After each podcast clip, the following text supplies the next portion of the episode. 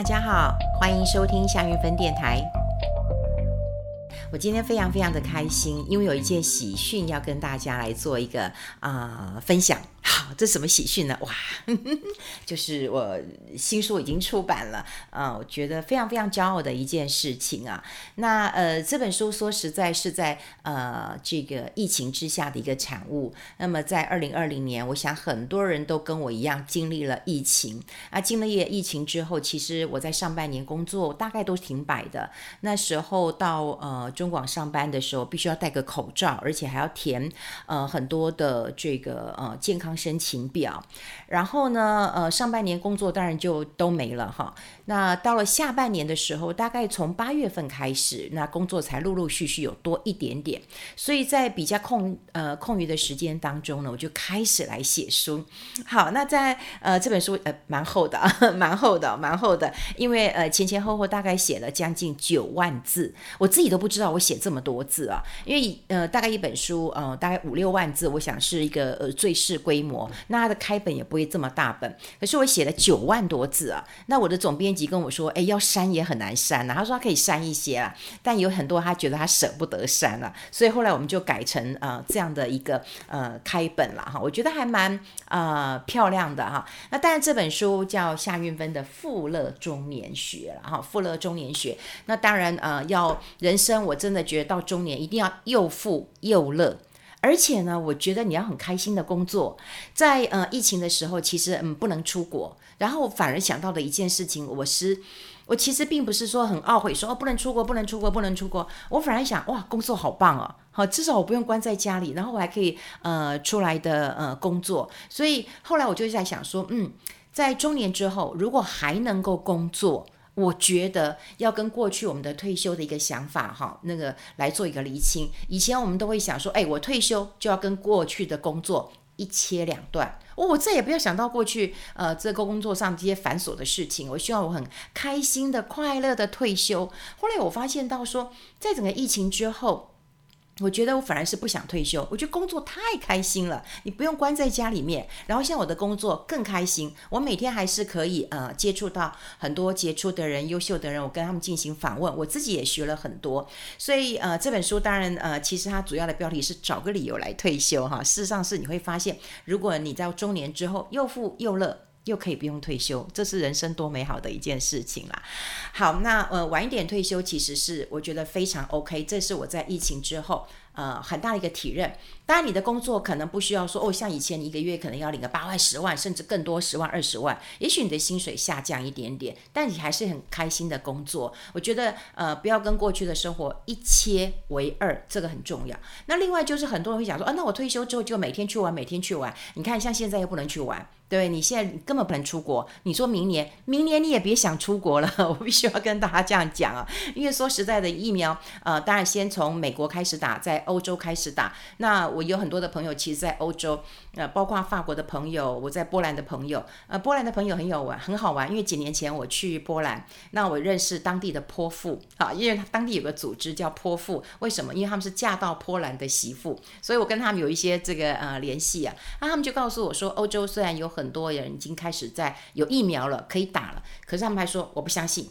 我不打。因为他们会认为说，这个疫苗出来了，过去都要数十年的时间才能够研发出来，那你这么短的时间就研发出来这样的疫苗，他们其实是不敢打的。甚至他们说，我绝对不会让我的小孩打的。好，所以你想想看，你根本也不可能出国。那你不可能出国之后呢，你可以找一点自己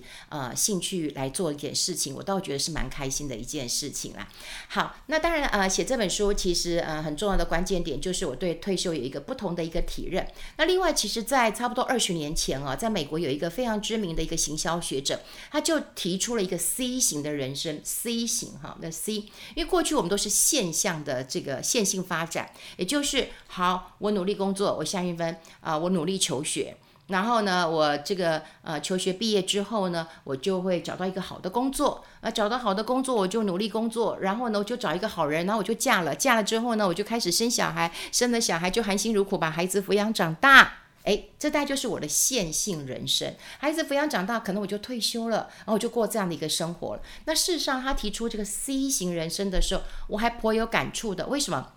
现在有太多人，他可能50岁才生小孩，或者是他30岁就创业了，但他40岁他又回到学校去念书了。过去我回学校念 EMBA 的时候，我看到有很多不管是 EMBA 年轻的学子，或者 IMBA 在政大有 IMBA， 他是全英文上课的。我发现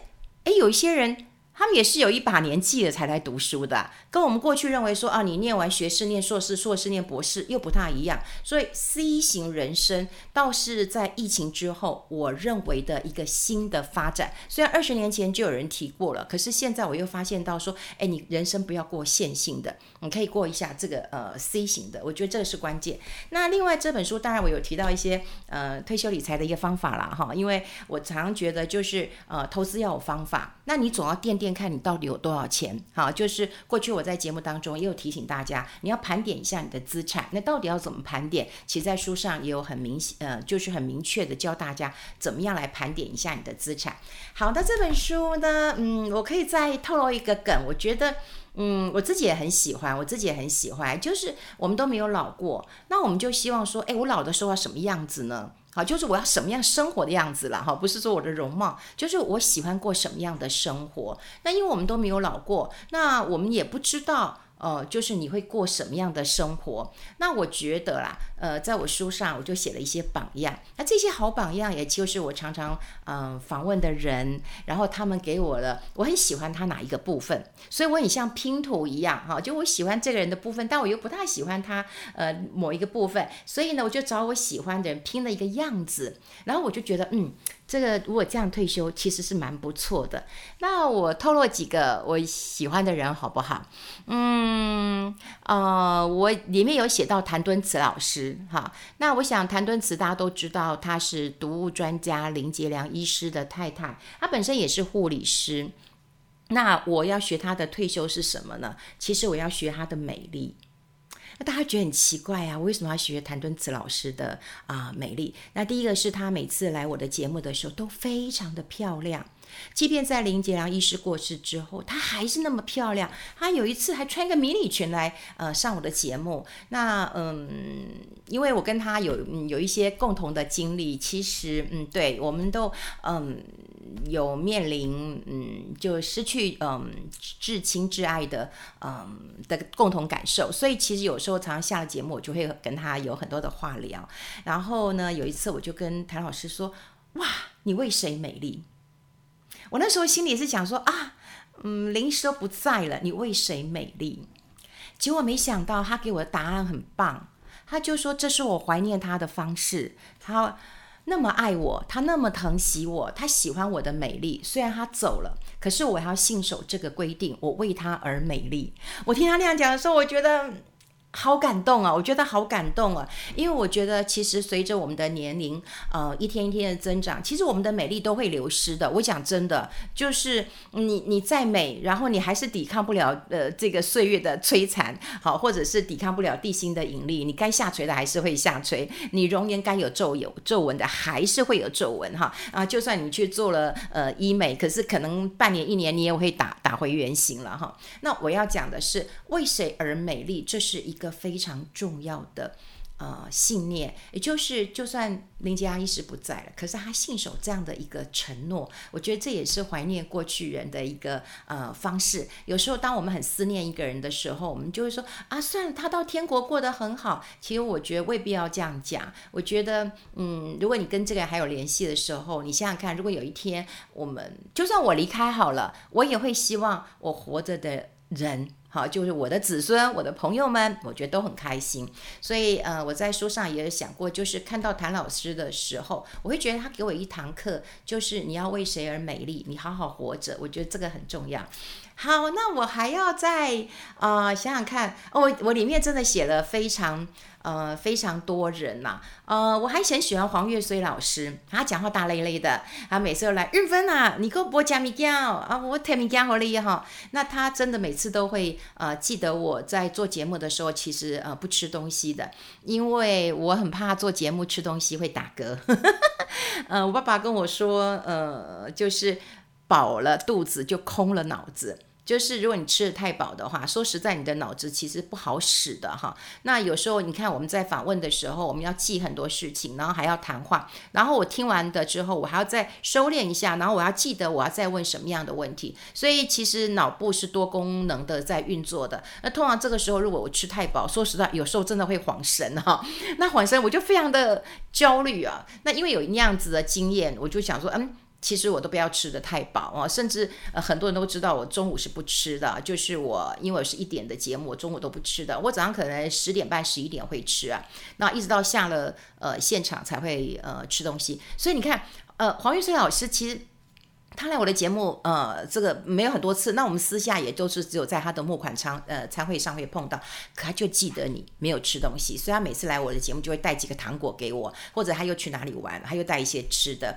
来给我。那我要跟他学什么？我要跟他学的是那种无私的奉献。那大家都知道她是一个侠女，然后也很大咧咧，讲话非常的大声啊。她有一次还跟我讲说我多粗线条啊，她说我要去参加一个这个很重要的会议啊，他说我出门了大半天了，然后到了下午发现我两只鞋子是穿不一样的。我说啊，你怎么会走了半天才会发现？因为你知道说黄岳翠老师他是一个大咧咧的人，所以我也很喜欢大咧咧这样的一个个性的人，我觉得那样生活其实是非常的愉快的。那我要学的是什么？我要跟他学的是他投身于公益，然后你会觉得这样一个女神这样子的一个侠女哈，我讲的女神是她在公益上面散发出来那样子的一个精神，让我觉得非常的感动。大家都会觉得她是一个侠女，她应该不会哭，她非常的乐观。她也告诉我她不减肥，反正吃胖也没关系，然后她用肥皂洗澡哈，她就大咧咧。可是有一次她告诉我说，韵芬你知道吗？她说我辅导的这个女生当中13岁当妈妈，13岁当妈妈，她讲了第二次以后，她的眼眶充满了泪。然后我就会觉得哇天哪，我说啊黄老师你真的没有想象中的潇洒，原来你有太多的牵挂。好，然后他说对啊，就是有这些牵挂我才义无反顾的把他所有的就家当，他自己的家当，他就说我连棺材本都投入了哈。所以我也有学到黄老师他一心推动这个公益的部分。好，那其他你们就要看书啦因为有些人或许你认得，然后或许你并不认得，可是我觉得有一些人你也可以在你的生活当中去找，也就是说你喜欢这个人什么样的样子或什么样的个性，你把它学下来，然后你就觉得你老的时候你想要过这样的一个生活。所以我觉得这本书当中也是一个很重要而且我自己很喜欢的一个章节啦哈，这也可以跟大家来做一个分享。好，那当然呢，如果你看了这本书，我希望你给我一个回馈。那这个回馈的话，你可以在我们的留言板上跟我留言。比方说，我已经有朋友跟我讲啊，他说韵芬，这是一本人名好多的书对，如果你看的话你会发现这本书的人名真的还蛮多的哈。然后我就跟他们讲说这要证明这是我自己写的，因为如果是带书就带笔来写书的话，那不可能有这么多人名的。那也有人跟我说，韵芬这是一本很棒的理财书，特别是在中年之后怎么样整理自己财富，那是一个很重要的理财书。那有一个朋友也告诉我说，我看了以后我觉得这本比较像生命的故事书哈。我说啊，怎么大家看的都不太一样啦。不过说实在我觉得我很高兴，那出版这本书我从今年的大概3、4月开始写，因为那时候疫情正严重哈，疫情正严重，那我就养成一个习惯，我就乖乖回家，做了节目我就回家，没地方去啊哈，就回家。那回家第一件事情我就规定我们家，就拜托我门口都要放个篮子啊，尽量你们就在1楼把衣服都换下来之后，我立刻就这个送到洗衣机这样子洗，因为大家都知道我们那时候要洗手，然后用肥皂，可是衣服可能也沾了很多的细菌啊，所以我衣服都是每天洗。那每天洗衣服的时候，我就开始在书房，然后那你们看到的地方就是写文章，那我就打电脑写文章，比方说我今天访问了谁，或者我今天读了哪一本好书，或者是我看了什么样的一个内容，然后我就会把它分享出来。大概3、4月开始写，然后后来到了大概差不多7月份的时候，那7月份的时候疫情其实有好转一点，然后我就有我的好朋友在天下出版，他是以前天下杂志的总编辑庄素玉，他庄总，然后他就跟我说，韵芬他说我明年要退休了，你给我一本书啊。我说明年啊，那我可不可以今年给你？他说啊，怎么这么快？我说我其实有写一点点，但我也不知道目的是什么。那后来我们就花一点时间讨论，那讨论出来之后，把方向啊再厘清，所以做一些修改之后啊，就开始写啦哈，就开始写了。然后写的时候真的是一发不可收拾，大概真正完稿大概就差不多在10月份，那11月份，我本来希望是在我生日的时候出版了，不过时间是真的来不及，因为出版一本书说实在的，光1教2教3教到现在还有错字，当然我也希望你告诉我错字，我自己都看到还有错字了哈，就我已经叫了3次了哈，那么还是有错字的，然后还有一些封面的设计啦，还有一些封面的设计，这个封面其实我蛮喜欢的，然后因为我很浪漫啊，所以我一定要有个紫色的，我很浪漫，然后这个封面我还蛮喜欢的，就是封面衣服我也很喜欢，然后这个后面绿色其实是在台大的校史馆。好，大家都不知道台大有个校史馆，台大校史馆就是他们以前的图书馆图书馆。那记得哦，因为你去拍照要付费的。如果你用手机拍是不用啦，那因为那时候他们问我们说你们有商业用途嘛，我们说啊我们要做书的封面，所以一定是有商业的用途，所以我记得是有付费的，我记得是有付费，但我还蛮喜欢封面这样的一个感觉啊。那特别是我想4-5年来大家都讲下流老人，就很担心下流老人嘛哈，那我想说我们是不是在中年之后我们就开始留意一下这个问题啦。那这本书是选择在12月25号，因为生日来不及嘛，生日11月来不及，就选择在12月25号上市。那时候是出版社问我的，他就说哎，那你要什么时候上市？我说12月25号，圣诞节给我一个礼物可以吗？然后我再把这个礼物送给所有的读者们。然后他们说哦好吧，可是最近上市之后呢，我发现出版社有几个人然后就在骂我，他说是太浪漫了，12月25号出版，前不着村后不着店的，你想想看12月31号之前的业绩都算是2020年的，然后呢12月明年的1月1号开始又算2021年的，然后呢你看他就会在这个时候出，前不着村后不着店的，业绩这边算一点那边算一点，就没有办法能够在2021年创造好的成绩啊。我想说哎，那你怎么不早点告诉我啊？如果你告诉我其实我们可以协调，我就1月再来发书嘛。他们说哦我们怎么敢跟太后争辩呢？哦，原来我在心中是他们的太后啊，真的不好意思，真的不晓得这个太后到底是褒还是贬啊哈。那总之我今天很开心啦，所以拉里拉杂讲了很多，但说实在书真的是我5年了，我自己沉淀了5年了。那其实以前我都规定我自己1年要出版1本到2本的书，那这本书真的沉淀了5年，然后特别是在疫情当中，所以也希望把这本书送给大家。真的如果你看了有感觉的话，给我1句话就好，然后跟我分享一下你的感觉。好啦，分享在这边啦。以后如果有一些不错的内容，我会持续跟大家来做一个分享。可是听说不能剧透太多，对不对？因为如果你都讲完了，人家就觉得没意思了。好啦，跟大家分享在这边，我们下次再见，拜拜。